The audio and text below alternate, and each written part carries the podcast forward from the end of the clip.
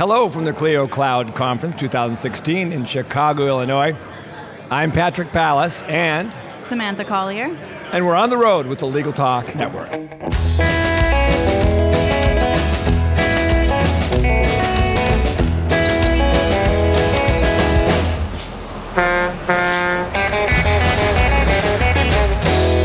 Well, thank you so much for joining us on the road. It's a pleasure to be here.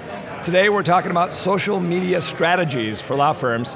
I'm here with, Samantha. wait for it, Samantha Collier. Uh, she's a legal professional turned social media strategist in Vancouver, Canada. Samantha is a regular speaker and is the author of the award-winning blog Social Media for Law Firms. She won the 2011 Canadian Law Blogging Award, the CLAWB, the CLAWB. Uh, she works with lawyers across North America and focuses on using social media to attract clients and improve a law firm's bottom line. So, Samantha, a little uh, side note, right? So, I've known you for a while on Twitter, and we've talked back and forth. And in fact, over the course of the last day or so, I've sent you like, "Are you here, Sam? Are you here? Yeah. We have to talk." You're like, "I'm here," and we've gone like three different rooms together, and I haven't seen you yet. And so I reach out to, to Law Talk, uh, Legal Talk Network, and they say, "Oh, you know what? I'll introduce you to Sam. Tell you what, why don't you why don't you interview her?" I said, "Perfect." So you know what, Samantha Collier, nice to meet you. Nice to meet you too. Face to face. I know it's nice. That's the good thing about this conference is you get to meet people that you've been tweeting with. It somehow seems appropriate that since you are in social media, uh, that we would actually meet in social media and then yes. later in person in an event like this, right? Yep, yep. I think that means you're doing your job Hopefully. So let's talk about social media uh, for a few minutes. So it's important for lawyers to have an online presence in this day and age, but tell me why. It's important because if they're not using social media, they're going to be left behind. And it's important because there's something that jumps out to me, and it's reputation. Is that tons of lawyers think that if they use social media, that they won't control it. But what they don't realize is that if they don't control it, somebody else is. And that can be scary because it can be your like competitors and if you take like Facebook for example, lawyers don't know that even if they haven't created a page, there's a page for them. And it's like a Facebook community page and they don't control anything on there. So a lot of lawyers won't use it because they're kind of scared of the brand new. Um, but if they don't use it, they're not going to get clients, they're not going to get millennial clients. They're just going to be left in the dust. Now, there's a lot of platforms out there, and, and maybe lawyers know some like Facebook, right? Yeah. But there's a lot of platforms. So, Yeah. as you are helping your clients figure out what's best for them, what sort of platforms do you look at? What sort of platforms do you recommend for lawyers? Yeah, so most lawyers will say LinkedIn, and I agree. LinkedIn's good, um, but it's mostly good for referrals. They're usually their direct clients aren't on there. It's like lawyers they went to school with, and it's like referral based. Uh, Facebook, absolutely. Like 62% of the adult population is on Facebook globally. I'm pretty sure it's a higher number. It's a higher number, you know, just in Canada or the US. Uh, Twitter, absolutely. And I actually think that Snapchat, uh, Instagram, even like Instagram stories are great. You know, they're really good to actually share your personality as long as you're not boring. Now, maybe this is my bias as a man who has a teenage daughter, but I think Snapchat, I think, you know, uh, girls in sixth grade talking back and forth. Is it gone beyond that? Is, Oh, is yeah. Snapchat now being used by adults in a place to get clients? Oh yeah, um, there's a lawyer, and his name is Mitch Jackson, and he is like probably one of the most famous lawyers online, which is interesting because I didn't really know him until before Blab. Right. And uh, Blab is a social net. Well, it's dead now, but it was a site, um, sort of like a chat site, and he uses it uh, like crazy. He uses it to share causes, so he's big on um, not driving distracted. And uh, I know for a fact he's gotten work through it. But I think it's how you use it.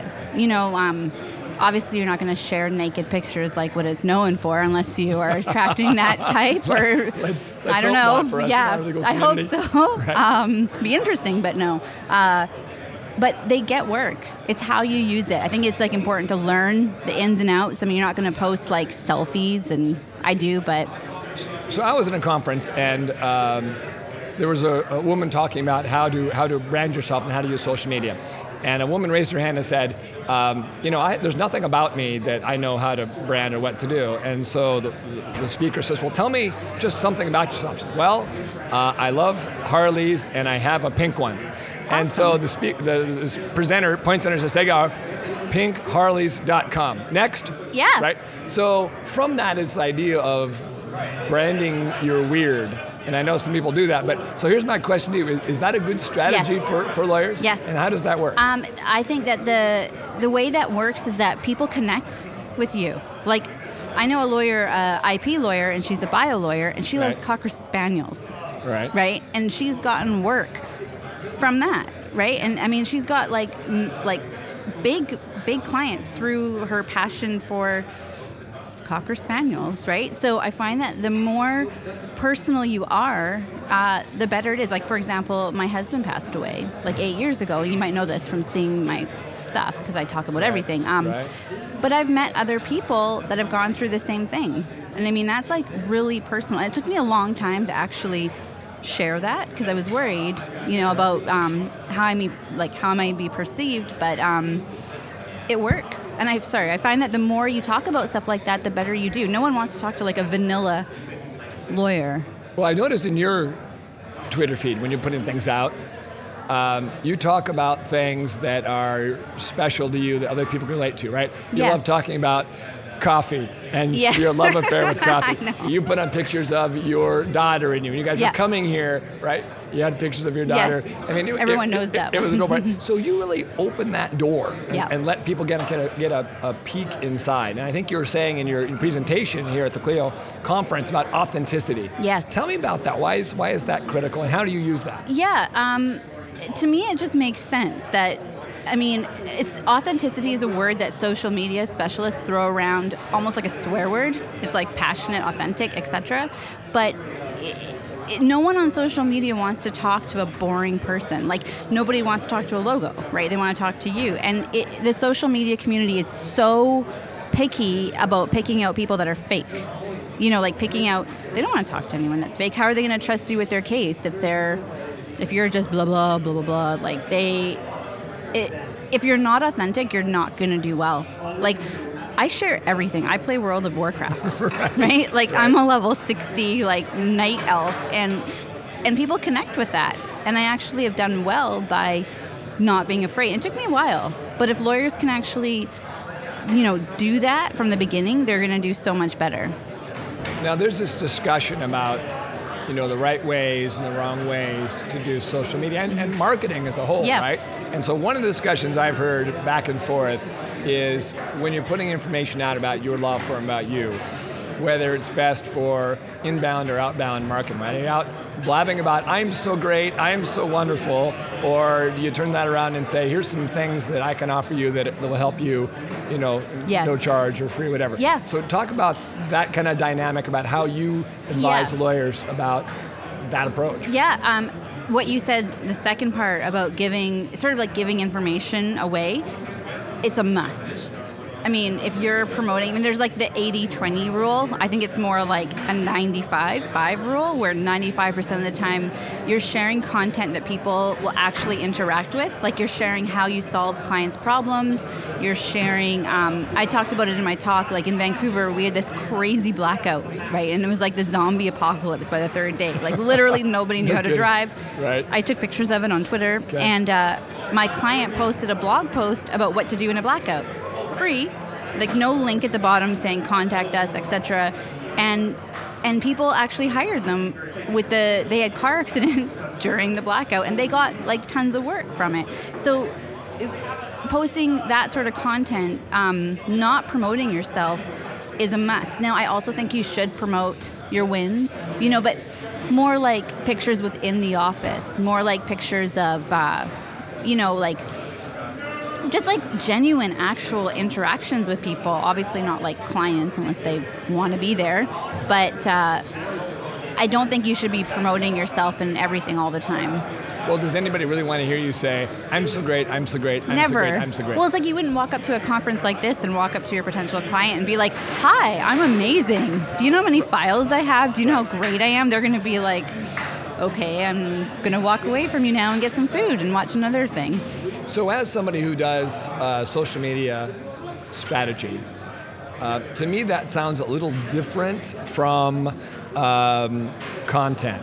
Yeah. I mean, there's that kind of rule out there, I think, and you tell me because you're the expert on this, that if you're going to be on Twitter and you're going to be tweeting things out, it should be your voice and you doing it. Don't let some ghostwriter or ghost tweeter out there doing it. But on the other hand, this is kind of your forte, right? Helping Yes. people find the right things to say. So do you step in and write things for people, or do you just lead them on the path and they do it themselves? So initially, most lawyers will say they want me to do it for them. They'll say, you know, can you do everything for me? And and uh, in the past, I would, but I find that the best way that they can do it, lawyers will always do better if they do it themselves.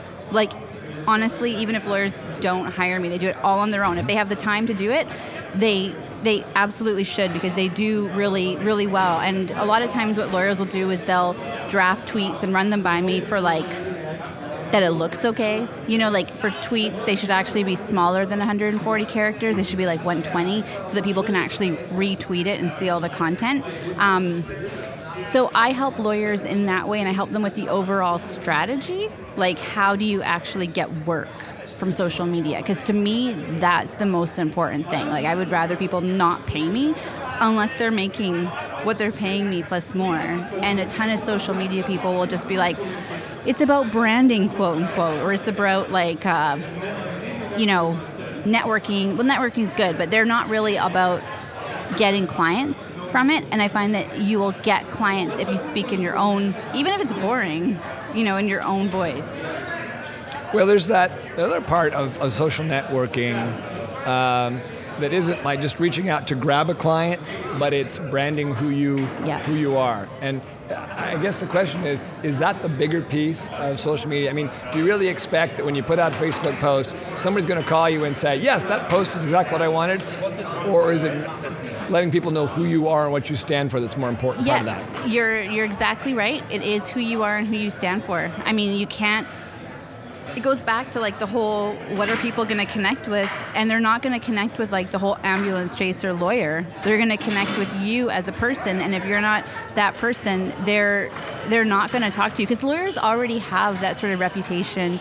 They're already kind of like you know uh, arm's length away. And social media bring like bridges that gap because I mean, we know lawyers can be intimidating, right? And by posting these sort of pictures or these sort of posts, they actually bridge that gap so they feel like the person will feel like they're that lawyer is with them in their house or answering their questions. And it actually gives a two-way conversation. You know, like someone can actually ask a question on their Facebook post and you can respond. And you should always respond. Like a lot of lawyers will wonder, should I respond to this comment? Should I do this? And those comments are like gold. And if you're not responding, you're not doing it right. Now, there's a saying about out there uh, in marketing about know your tribe.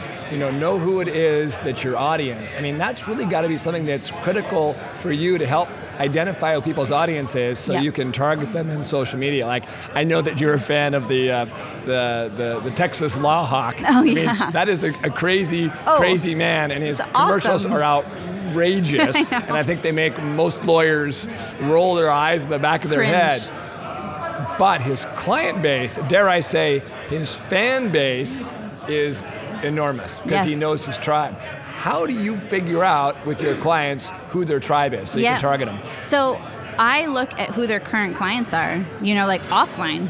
Who do they usually talk to? Like who who is their target audience? And on social media, finding those people can be a bit tricky, but if you look at your competitors, right? Look at who they're following. Look at who they're talking to and, you know, use that as a base and you can also just you'll also find naturally who comes to you. You know, the more you're posting, people that the people that are interested in what you have to say will naturally follow you. And a question I got today was how to grow your audience, like how to get more and more Twitter followers. But literally, you, um, it's not the number; it's the quality of the people.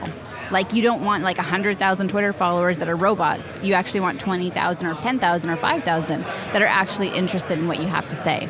So your presentation day was was really uh, a great presentation. You were talking about uh, a million dollar Facebook client, right? So l- let me ask. I guess this as we're as we're wrapping up. Um, what can lawyers realistically expect by using social media? To get more work.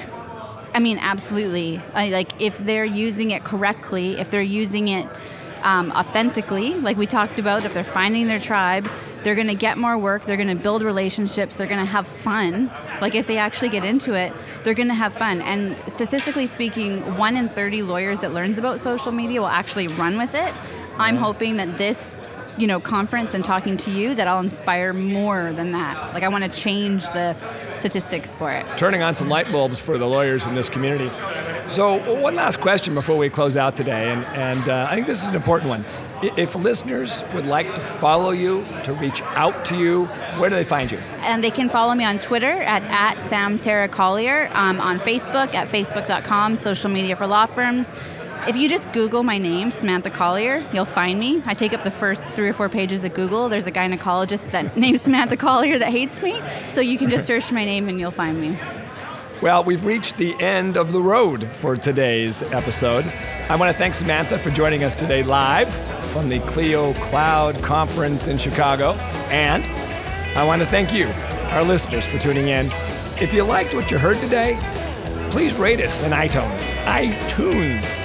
I'm Patrick Palace. We'll see you next time for another episode of On the Road with the Legal Talk Network.